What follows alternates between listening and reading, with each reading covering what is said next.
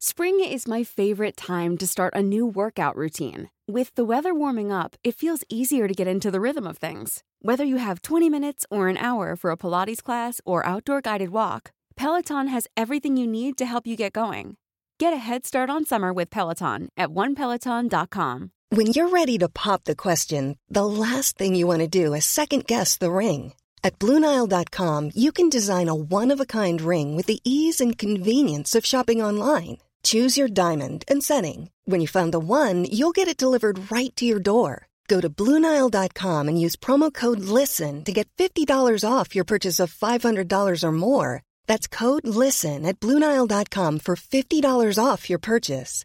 Bluenile.com code LISTEN. Hiring for your small business? If you're not looking for professionals on LinkedIn, you're looking in the wrong place. That's like looking for your car keys in a fish tank. LinkedIn helps you hire professionals you can't find anywhere else, even those who aren't actively searching for a new job but might be open to the perfect role. In a given month, over 70% of LinkedIn users don't even visit other leading job sites. So start looking in the right place. With LinkedIn, you can hire professionals like a professional. Post your free job on linkedin.com slash people today. Spring is my favorite time to start a new workout routine. With the weather warming up, it feels easier to get into the rhythm of things. Whether you have 20 minutes or an hour for a Pilates class or outdoor guided walk, Peloton has everything you need to help you get going. Get a head start on summer with Peloton at onepeloton.com. I'm Sandra, and I'm just the professional your small business was looking for. But you didn't hire me because you didn't use LinkedIn jobs. LinkedIn has professionals you can't find anywhere else, including those who aren't actively looking for a new job but might be open to the perfect role, like me. In a given month, over 70% of LinkedIn users don't visit other leading job sites. So if you're not looking on LinkedIn, you'll miss out on great candidates like Sandra. Start hiring professionals like a professional. Post your free job on linkedin.com/people slash people today.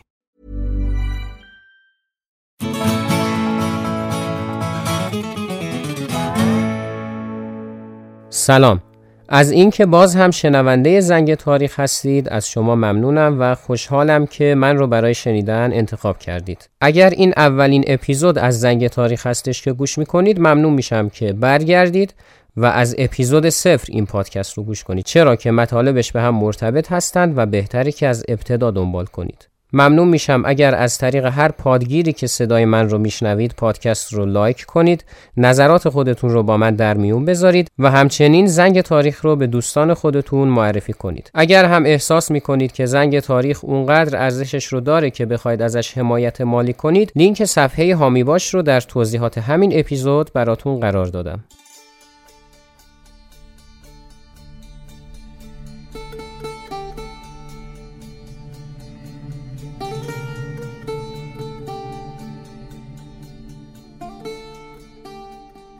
اگر یادتون باشه در اپیزود گذشته زنگ تاریخ بررسی منابع تاریخی رو شروع کردیم و پرداختیم به منابع دست اول مکتوب. حالا بریم و ببینیم که داستانمون با بقیه انواع منابع تاریخی به کجا خواهد رسید. من میلاد نصرتی هستم و شما شنونده اپیزود هشتم زنگ تاریخ هستید.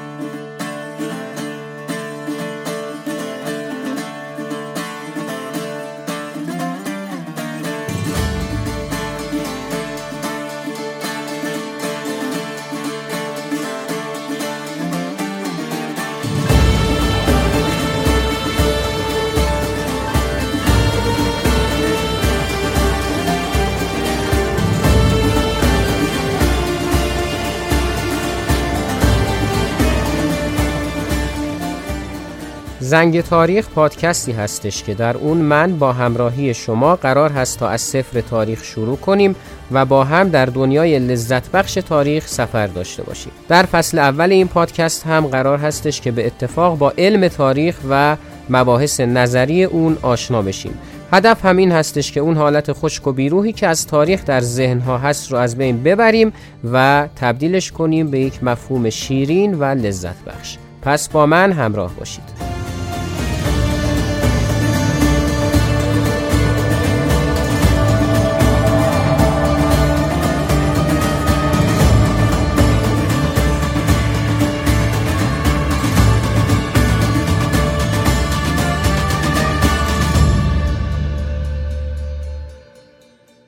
دقت کردیم مقدمه این اپیزودو چقدر کوتاه گرفتم؟ دیگه همینه دیگه. به مرور سعی میشه که پیشرفت در کار اتفاق بیفته و این میسر نخواهد شد مگر اینکه من نظرات شما عزیزان رو بدونم. و حال نظر بدید. پیشنهاد انتقاد درد دل حالا نمی‌دونم. به حال نکته مهم اینه که شما نمی‌دونید چقدر خوشحال می‌دونید اینو من حتی هر اپیزود اخیرا یاد گرفتم. اینقدر میگم خزش می‌کنم. شما نمی‌دونید چقدر خوبه.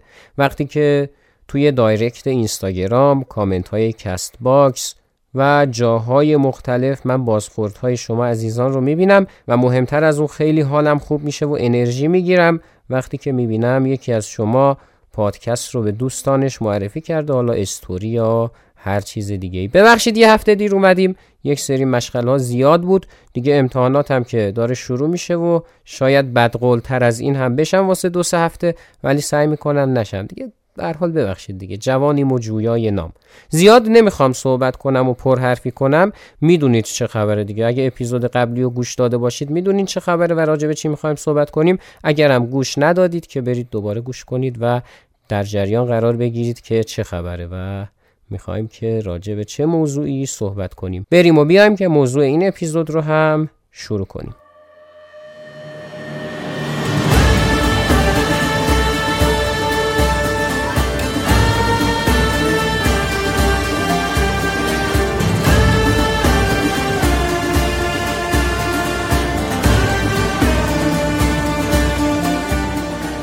در اپیزود قبلی راجع به منابع تاریخی صحبت کردیم و گفتیم که به دو دسته مهم مکتوب و غیر مکتوب تقسیم میشن. همچنین منابع مکتوب رو هم گفتیم که به دو دسته دست اول و پژوهشی تقسیم میشن. منابع دست اول رو به صورت کلی بررسی کردیم و موند منابع پژوهشی که قرار هست در این اپیزود راجع بهشون صحبت کنیم. اگر فرصت بشه به منابع غیر مکتوب هم می‌پردازیم. اگر هم نه که باز اپیزود بعد هست و ما هستیم و شما هیچ جایی هم نرفتیم و کاملا در خدمت. اما منابع پژوهشی که بعضی ها بهش میگن منابع دست دوم که من پیشنهاد می‌کنم شما نگید همون بگید منابع پژوهشی منابعی هستند که با روش های نوین تاریخ نگاری و عموما در عصر حاضر نوشته شدند. مثالم بخوام براش بزنم فت و فراوون. کتاب هایی که وجود داره به حال انواع کتاب ها مثل همین کتاب تاریخ تمدن ویلدوراند یا مثلا تاریخ معاصر ایران نوشته آقای سعید نفیسی یا تاریخ روابط خارجی ایران نوشته عبدالرضا هوشنگ مهدوی. برآمدن رضاخان و نقش انگلیسی ها نوشته آقای سیروس غنی و فت و فراوون کتاب که می‌تونید بخونید و همشون پژوهشی هستن. همچنین علاوه بر کتاب منابع پژوهشی دیگر هم داریم که حالا راجبشون به شدت صحبت خواهیم کرد. تا حالا اصطلاح به شدت صحبت خواهیم کرد رو هیچ جا نشنیده بودیم. من خودم هم نشنیده بودم. همینطوری پرید از ذهنم ادیتش هم نمی کنم بذار همینطوری باشه. اما مثل منابع دست اول اولین منبع پژوهشی هم که به سراغش خواهیم رفت کتاب ها هستند. کتاب های تاریخی که مانند منابع دست اول در منابع پژوهشی هم انواع اقسام دارند که اینجا توضیحات مونی خورده شبیه مطالب اپیزود ششم خواهد شد. یعنی انواع روش های مطالعات تاریخی که خدمتتون عرض کردم اینجا هم کتاب ها به همون صورت ها نوشته میشن. یعنی اینکه اولا یا روایی هستند یا تحلیلی هستند یا ترکیبی. که روایی و تحلیلی و ترکیبی رو گفتم بهتون. وقتی که میگم اگر این اولین اپیزوده که میشنوید برید از اول گوش کنید واسه همینه که میگم. باز در قالب هر کدوم از اینها باشند یا سیاسی هستند یا اقتصادی یا فرهنگی یا اجتماعی یا ترکیبی از هر کدوم از اینها. که باز این رو هم مفصلا مورد بررسی قرار دادیم. و یا اینکه زندگی نامه هایی هستند که در عصر حاضر راجع به یک شخصی در گذشته نوشته شدند. مثلا یک نفر اومده و راجع شخصی به نام زهیر بابر که یکی از پادشاهان گورکانی هند هست تحقیق کرده و زندگی نامش رو نوشته. خب این زندگی نامه چیزی نیست که در اون دوره یکی راجع یکی دیگه نوشته باشه. چیزی هستش که الان نوشته شده. با وجود اینکه زندگی نامه است ولی در منابع پژوهشی جای می‌گیره. یا نوع دیگری از کتاب های تاریخی رو داریم که مشابه همین مطالبی که من توی زنگ تاریخ بهتون میگم مثلا تخصصی ترش رو میان بررسی می‌کنن که به علم تاریخ می‌پردازند دیگه با موضوع تاریخ کاری ندارن. و اینها هم باز در حوزه منابع پژوهشی تاریخ قرار می‌گیرن منتها به نوع دیگه. یا مثلا کتاب هایی که به جامعه شناسی و علوم سیاسی و اینها می‌پردازن ولی در گذشته. که خب اینها هم می‌تونن به صورت فرعی در دسته تاریخی هم جا بگیرند.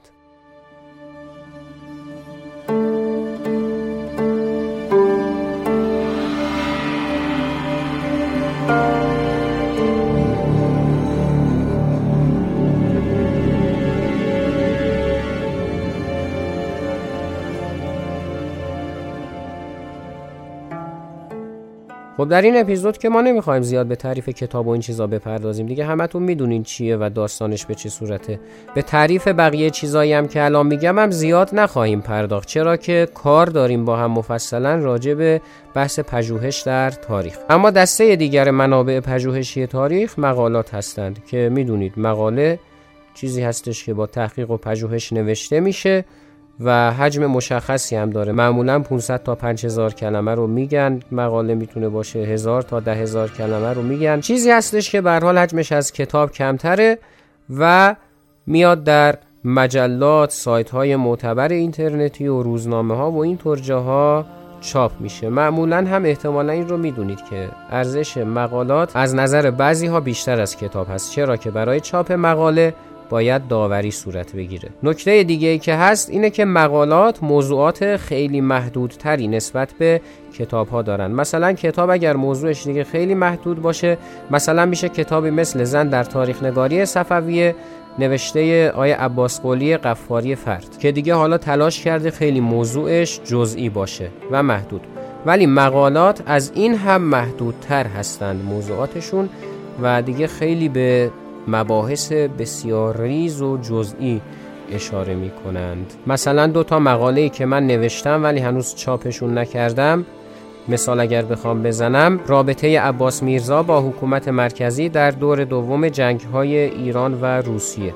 یک موضوع خیلی جزئی هستش که خب می‌بینید صرفا اشاره داره به دو سه سال و تازه در اون دو سه سال هم به یک شخصیت اشاره داره و اون هم بخشی از روابط یک شخصیت یا بررسی زندگی لطفی پاشا. حالا این یه خورده شاید کلیتر از اون باشه. شاید اسمش هم خیلیاتون نشنیدین. حکومت عثمانی چند صد سال بوده. این حالا یه دوره وزیر اعظم اون حکومت بوده که مثلا اومدیم و بهش پرداختیم که این یک موضوع جزئی هستش که میشه بهش پرداخت. دوستان در کامنت ها هم فرموده بودن که بیشتر از این مثال ها بزنیم. که من باز هم راجع به مقالات واسهتون مثال می‌زنم واسه اینکه مفهوم باشه و مطلب دستتون بیاد.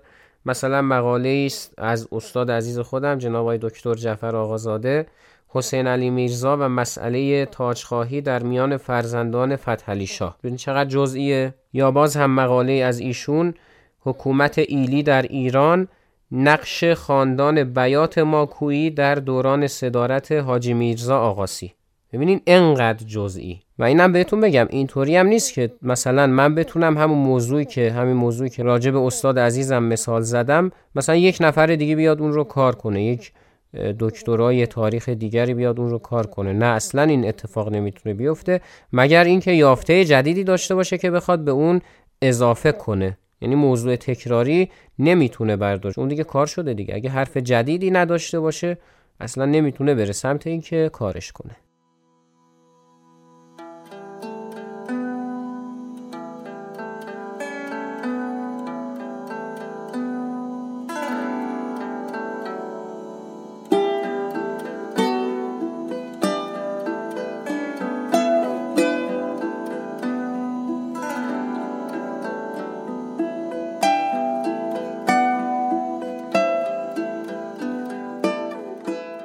دسته بعدی منابع پژوهشی تاریخی پایان نامه ها هستن که هر بار من اسمش میاد بغزم می‌گیره. چون خودم هم باید بنویسم و کلا دانشجو بای دیفالت هر چقدر علاقه داشته باشه به مباحثی که می‌خونه اینجا رو بزنین جلو بد آموزیه. هر چقدر علاقه داشته باشه به هر حال ذات دانشجویش ایجاب می‌کنه که از مسئولیت شانه خالی کنه قر بزنه و از این کارا دیگه که ما هم انجام میدیم. پایان نامه مشخصه دیگه از عنوانش مشخصه. یک نفر یک جوانی که تحصیلات تکمیلی رو تموم می‌کنه و وقتی که کار و شغلی نداره اینطوری به خودش دلخوشی میده که حالا درس می‌خونم و بیکار نیستم این جوان باید پایان نامه بنویسه به حال. اگر ارشد باشه پایان نامه بنویسه دکترا باشه رساله دکتری باید بنویسه. که همین پایان نامه و رساله دکتری یک منبع پژوهشی باز به حساب میاد دیگه چون این دانشجوی جوان که حالا کاری نداریم دیگه چه دلخوشی هایی داره میاد و اونو می‌نویسه و با ارجاع به منابع دست اول یک کار پژوهشی رو انجام میده. حالا می‌تونه اون کار پژوهشی رو بعدها به کتاب تبدیل بکنه از توش مقاله استخراج بکنه یا هر کار دیگه اونو دیگه خودش می‌دونه. ولی به هر حال تحقیقی هستش که زیر نظر استاد راهنما انجام میشه. و بقیهش خودتون می‌دونین دیگه, دیگه. توضیح بیش از اندازه راجع به این نمیشه داد واقعا. منابع پژوهشی دیگری هم اگر باشند شبیه همینن دیگه. یعنی من خیلی گذرا سعی کردم که همش رو توضیح بدم. اما بخش اصلی توضیحات این اپیزود رو می‌خوام از اینجا شروع کنم واسهتون که ببینیم چی میشه که اصلا یک منبع پژوهشی پدید میاد.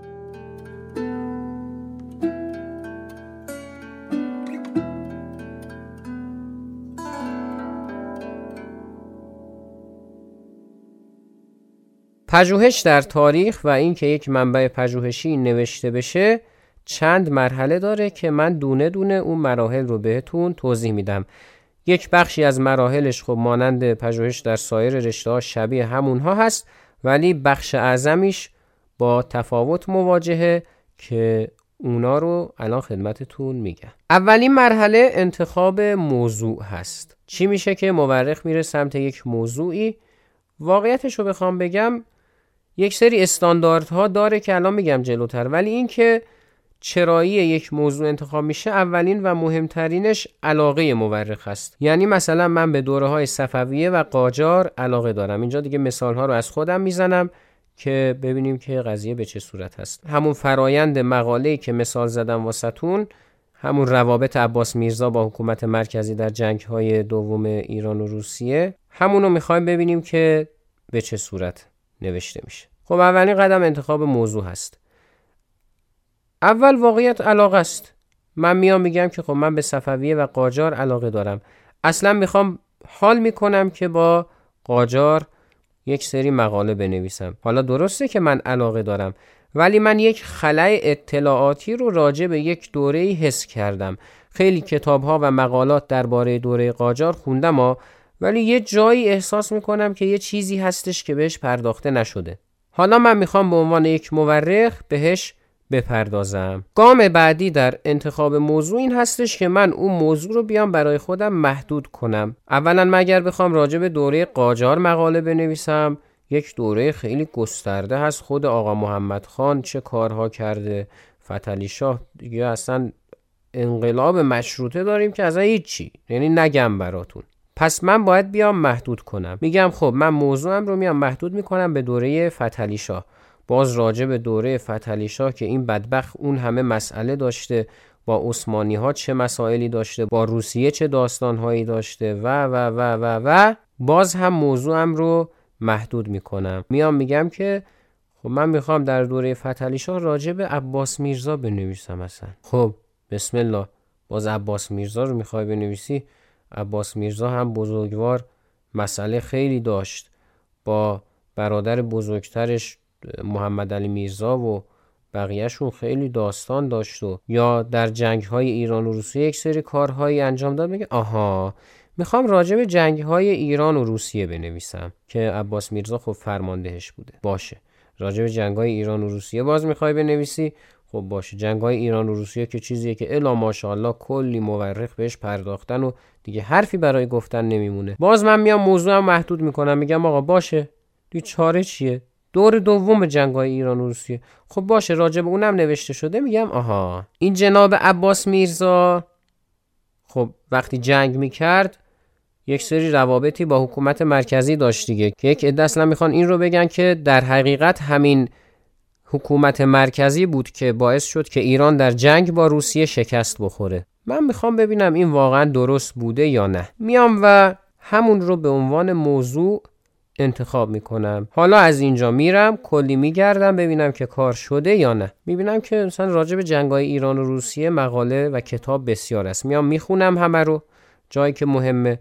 ببینم به موضوع من پرداخته شده یا نه. سه تا حالت داره. یا پرداخته شده که من باید قید این موضوع رو بزنم برم سراغ یک موضوع دیگه. دیگه پرداخته شده. چیزی نیست که من بخوام دوباره بهش اشاره کنم. یا اصلا پرداخته نشده که به به دیگه خوراک پژوهش میریم واسه نوشتنش. یا اشاراتی بهش شده ولی حق شدا نشده که ما می‌خوایم این رو کاملش بکنیم.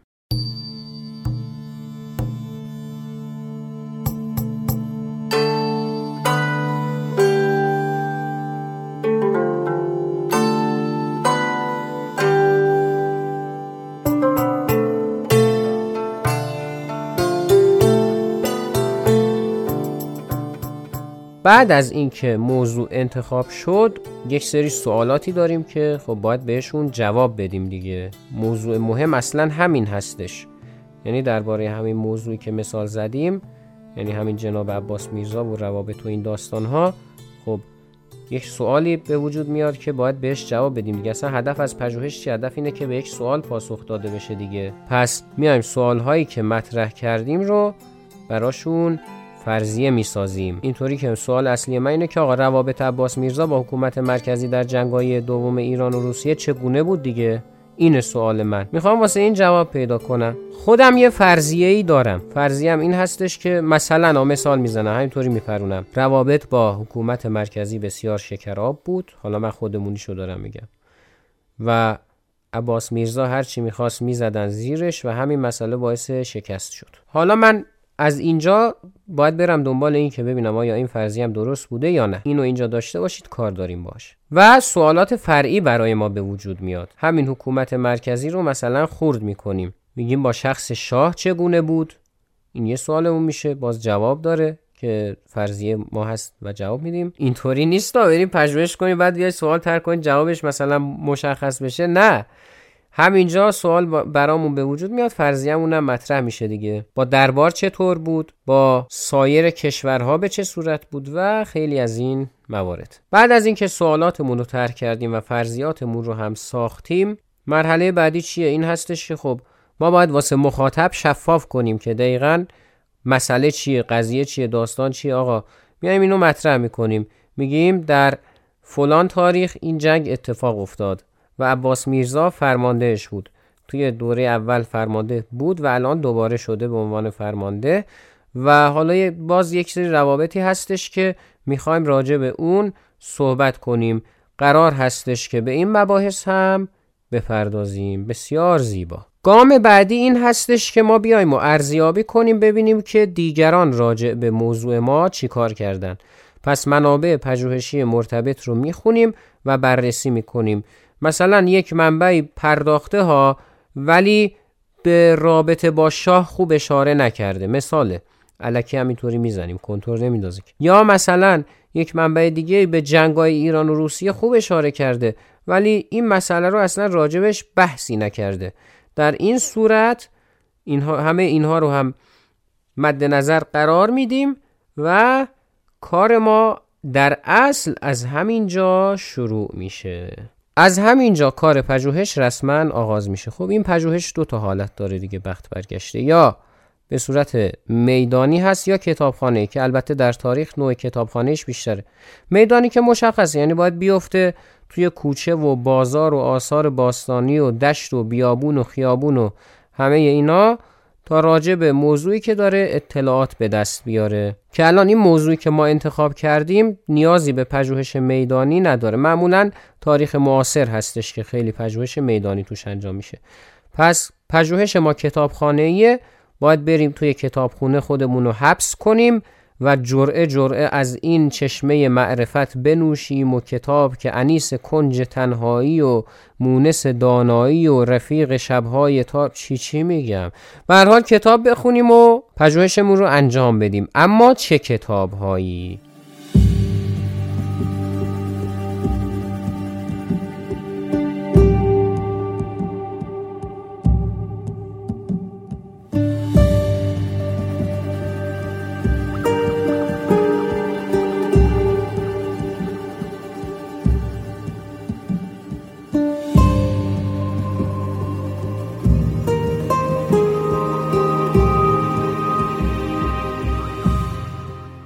مورخ که داره راجع به این موضوع پژوهش می‌کنه باید اول بیاد و ببینه چه کتابهایی مربوط هستند به پژوهشش.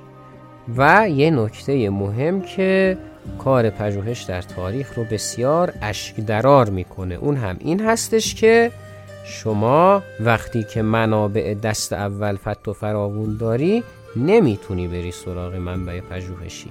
چرا؟ منبع پژوهشی دیگه پژوهشش رو کرده دیگه دیگه چه نیازی؟ اگه می‌خوای به اون رفرنس بدی که چه نیازی؟ خود اون گفته دیگه. پس ما کارمون با منابع دست اول هست. تنها در یک صورت می‌تونیم به یک منبع پژوهشی مراجعه کنیم. اون هم زمانی هست. دقت کنید این خیلی مهمه. اون هم زمانیه که یه منبع پژوهشی یه چیز خیلی مهمی گفته که اشاره کردن بهش خالی از لطف نیست و کمک می‌کنه به ما که منظورمون رو برسونیم و دیگه از این چیزا دیگه. حالا کتابا رو به چه صورت انتخاب می‌کنیم؟ آقا منابع دست اول. خب منابع دست اول مربوط به جنگای ایران و روسیه چیه؟ ما می‌خوایم راجع به عباس میرزا بگیم دیگه. پس هر منبعی که مربوط به عباس میرزا باشه و جنگای ایران و روسیه می‌تونه منابع ما باشه یعنی بازه زمانی 1203 هجری قمری تا 1245 که مربوط به خود عباس میرزا و جنگ های ایران و روسیه هست. منظورم منابع نیستن که در این دوره ها نوشته شدن و منظورم منابعی هستند که به این دوره ها اشاره کردند یعنی از این دوره یاد کردند. خب بسم الله. راحت ترین کار اینه که بریم کتابخونه یا یه دون از این کتاب های فهرستی که توش منابع رو اسم منابع رو می نویسن رو پیدا کنیم و کتابا رو دونه دونه از توش پیدا کنیم. حالا من مثلا چند تا کتاب پیدا کردم. معاصر و سلطانیه عبدالرزاق مفتون دنبولی یه کتاب ناسخ و تواریخ لسان الملک سپه رو پیدا کردم. حقایق الاخبار رو. خب به موضوع من می‌تونه اشاره کرده باشه. اینا مربوط به دوره قاجاری هستن. دارم راجبشون مثال می‌زنم. تاریخ زلقرنین خاوری رو پیدا کردم. تاریخ منتظم ناصری که در اپیزود گذشته مثال زدم اون هست و کلی منبع دیگه که به من قطعا می‌تونه در این باره کمک کنه. تاریخ نو و خیلی منابع دیگه. اینا رو میام جمع می‌کنم. حالا من همون سوالاتی که مطرح کرده بودم به صورت فرعی می‌تونه بخش های پژوهش من باشه دیگه. یعنی من می‌خوام آقا پژوهش هم سه بخش داشته باشه. طبعا یک بخشی دارم که به صورت مقدمه هست که در اون اصلا باید یه آشنایی کوچیک ها نه زیاد که بیام کلا همه چی رو باز کنم. راجع به عباس میرزا و جنگای ایران و روسیه میدم. این میشه یه بخش کار من. و در بخش بعدی میام مثلا به شرح روابط با پادشاه می‌پردازم. بعدش می‌خوام به روابط با دربار یعنی حالا شاهزادگان و نمی‌دونم این چیزا بپردازم در بخش بعدیش هم با دولت های خارجی مثل مثلا عثمانی، انگلیس و اینا آخر سرم با روحانیون که خب یک طبقه مهم در دوره قاجار هستند. حالا من باید همه این کتاب ها رو بخش هایی که مرتبط هست و ورق بزنم مثلا تاریخ منتظم ناصری که مثال زدیم راحت تر از این هاست. به صورت سالنامه نوشته شده. یعنی کتابی هستش که وقایع رو سال به سال اومده گفته. مثلا گفته وقایع سال مثلا 1242 بعد اومده گفته وقایع سال 1243 اینطور. این خیلی کار منو را مثلا میام اون بخش هایی که مربوط به من هست و پیدا می‌کنم و شروع می‌کنم به مطالعه. من یک جمله هم اگر بتونم پیدا کنم واقعا غنیمته. حالا بعضی کتاب هستن که کلا اشاره کردن به موضوعاتی که ما داریم. بعضی کتاب هستن آقا 800 صفحه 900 صفحه 1000 صفحه کتاب کلا یه جمله توی صفحه 400 و ان مثلا اومده گفته. همون یه جمله هم برای من خیلی مهم و با ارزش هست.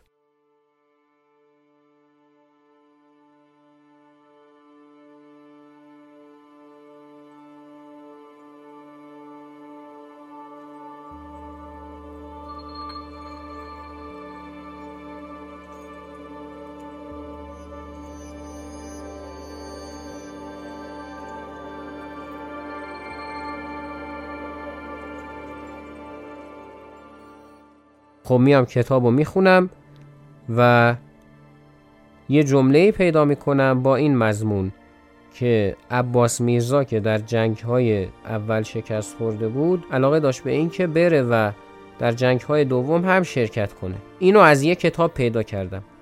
از یک کتاب دیگه میام این رو پیدا می‌کنم. قرارداد گلستان که در پایان جنگ های اول ایران و روسیه نوشته شده بود بیشتر شبیه یه متارکه جنگی بود. من خودمونی و امروزی شو دارم میگم و یه مدل دیگه اون در منابع دست اول به این راحتی گفته نشده. مثلا گفتن آقا بر سر مرزها اختلاف وجود داشت.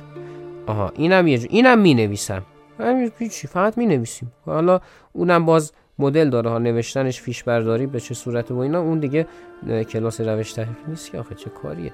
آ به هر حال اینو یادداشت می‌کنیم تو ذهنمون باشه دیگه. اصلا شما کارتون خیلی درسته می‌تونین حفظ کنین. اگر حافظه قوی دارین. اینم یک بدآموزی دیگه از من تقدیم به شما که آموزش داده شد. چون هیچ وقت نباید در یک پژوهش یه چیزی رو حفظ کنی. حالا حاشیه نمیشه. اینم از این کتاب پیدا کردیم. یه کتاب دیگه هست اومده نوشته که روحانیون می اومدن تحریک می‌کردن فتلی شاه رو. می‌گفتن به مسلمانان در آذربایجان که الان در تحت تسلط روسیه هستند و اینها و تحت تسلط کفار سخت میگذره و ما باید جهاد کنیم و اونها رو نجات بدیم این هم میایم می نویسیم هی همینطوری پیدا می‌کنیم و می نویسیم پیدا می‌کنیم و می نویسیم انقدر پیدا می‌کنیم و می نویسیم که دورورمون پر میشه از تکه کاغذهایی به نام فیش که در اونها هی همینطوری جمله جمله نوشتیم کوتاه کوتاه. حالا میایم این چیزایی که نوشتیم و مرتب می‌کنیم.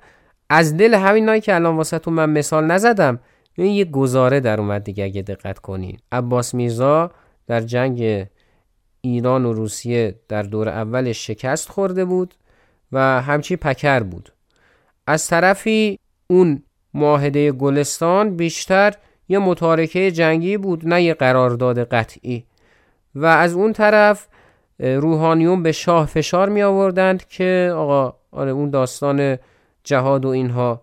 و خود فتلی شام همچی بدش نمی اومد که بره یه حمله صورت بده به روسیه و عباس میرزا خودش رو جلو میندازه و این یکی از دلایلی میشه که جنگ های دوم ایران و روسیه شروع میشه و خب رابطه عباس میرزا با حکومت مرکزی هم اینجا اینطوری بوده دیگه. مثلا همون روحانیونی که گفتم می‌تونیم اینطوری بگیم که عباس میرزا رو همین روحانیون شیر کردن.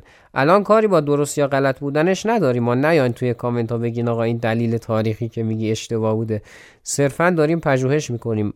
پژوهش هم می‌تونه درست در بیاد یا اشتباه که حالا باهاش کار داریم. یعنی با این نیت الان من نمیگم مباحث رو که گزاره درست رو به شما تقدیم کنم. صرفا داریم می‌پردازیم به اون چیزی که باید راجبش کار کنیم. اینا رو هم مورخ میاد و می‌نویسه و جمله بندی می‌کنه و حالا اگر تاریخ روایی باشه که صرفا روایتش می‌کنه اگر تحلیلی باشه تحلیل می‌کنه اگر هم ترکیبی باشه همین کاری که ما الان در مثال مقاله فرضیمون البته فرضی نیست من بدبخت نوشتم اینو فقط چون دوره کارشناسی بوده باید سطحش رو بالاتر ببرم. که ارزش این رو داشته باشه که چاپ بشه. یعنی واسه دستگرمی بوده حالا. حالا یا مثل این مقاله ترکیبی بوده که اول روایت شده بعد تحلیل شده و طبیعتا به همین دلیل ترکیبی به حساب میاد. حالا ما میگیم مقاله می‌تونه کتاب باشه ها پایان نامه هم همچنین یعنی وحی منزل نیست که حتما مقاله باشه. به حال اینا رو گردآوری می‌کنه می‌نویسه و آخرین کاری که انجام میده نتیجه گیری هستش. ما یک سری سوالاتی رو مطرح شد توی ذهنمون و یه فرضیه هم براش ساختیم. کل پژوهشی که ما نوشتیم جملاتی بود پشت سر هم که یا این فرضیه رو تایید کرد یا ردش کرد. اینجا باید توی نتیجه بهش اشاره کنیم. میام می نویسیم با بهرهگیری از منابع این سوال مطرح شده بود بهش این پاسخ در نتیجه داده شد. مثلا پاسخمون رو در یه خط دو خط می نویسیم. و آخرش میام میگیم که در نتیجه اون فرضیه‌ای که در ابتدا ساختیم حالا یا درسته یا غلط. در نهایت هم منابعی که استفاده شده رو توی مقاله یا کتاب میاریم و تمام.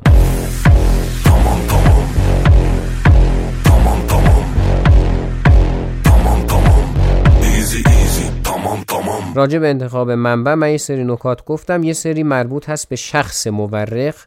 یعنی اونی که مورخی که اون منبع دست اول رو نوشته که راجع به اون در اپیزود تاریخ نگاری که زیاد باش فاصله نداریم احتمالا شاید دو اپیزود آینده یا سه اپیزود آینده باشه مفصل صحبت خواهیم کرد. نمی‌خوام زیاد صحبت کنم ما مقدمه رو کوتاه گرفتیم در این اپیزود.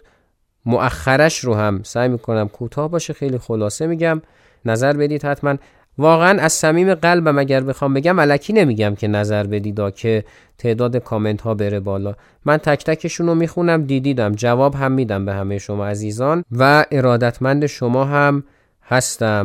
جا داره تقدیر کنم مثلا از جناب آقای احد رضایی عزیز که در همه اپیزودها با ما همراه هستند و اپیزودی از زنگ تاریخ نبوده که ایشون نظر ندن و واقعا هم نظرهای ارزشمندی میدن که من ازشون تشکر می‌کنم. خانم ساحل مرتضوی عزیز از پادکست دادار که حتما دعوت می‌کنم پادکستشون رو گوش کنید. خیلی جالب هستش پادکستشون. خانم نیلوفر عزیز که هم در اینستاگرام در Castbox لطف دارند و همیشه ایشون هم به ما لطف داشتند. و خیلی دیگر از دوستان عزیز آرمان اخلاصپور عزیز از پادکست داکو که دوست عزیز بنده هستش و واقعا خوشحالم که اسم ایشون رو هم در کامنت ها می‌بینم و خیلی دیگر از دوستان عزیز که حالا این عزیزان توی ذهنم بودن و واقعا وظیفه می‌دونستم که تشکر کنم. نتونستم مؤخره رو کوتاه کنم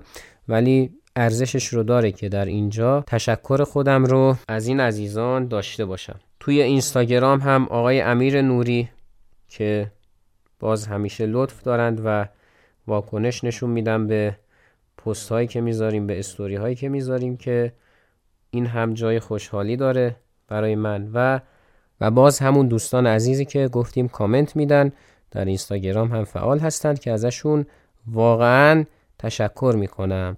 بحثی نمیمونه. تک تک کامنت ها رو می‌خونم پیام ها رو می‌خونم جواب میدم به همشون. سعی می‌کنم که به پیشنهادهاتون هم عمل کنم و واقعا ممنونم که این پیشنهادات رو در اختیار من قرار می‌دید. باز همون حرفای تکراری همیشگی که خوشحال میشم اینستاگرام زنگ تاریخ رو دنبال کنید و کانال تلگرامی ما رو عضو بشید. آیدی هر دوشون هست ادساین زنگ تاریخ پادکست. بهترین حمایت همین برقراری تعاملات هستش با یک پادکست فارسی ولی اگر احساس می‌کنید که زنگ تاریخ اونقدر هم ارزشش رو داره که حمایت مالی داشته باشید حامی باش زنگ تاریخ هم هستش که لینکش رو در توضیحات همین اپیزود خدمتتون قرار دادم. موفق و معید باشید تا اپیزود بعدی. خدایار و نگهدارتون.